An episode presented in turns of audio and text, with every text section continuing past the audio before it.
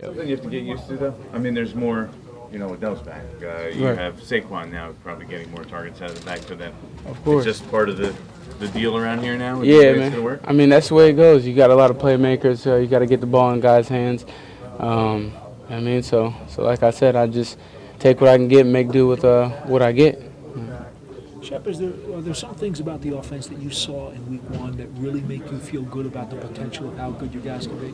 Yeah, I mean, I, like I said earlier this week, I feel like this this group of guys has a lot of fight in them, and um, you know, you got guys that are going to fight down to the wire, and uh, that's what you want on your squad at all times.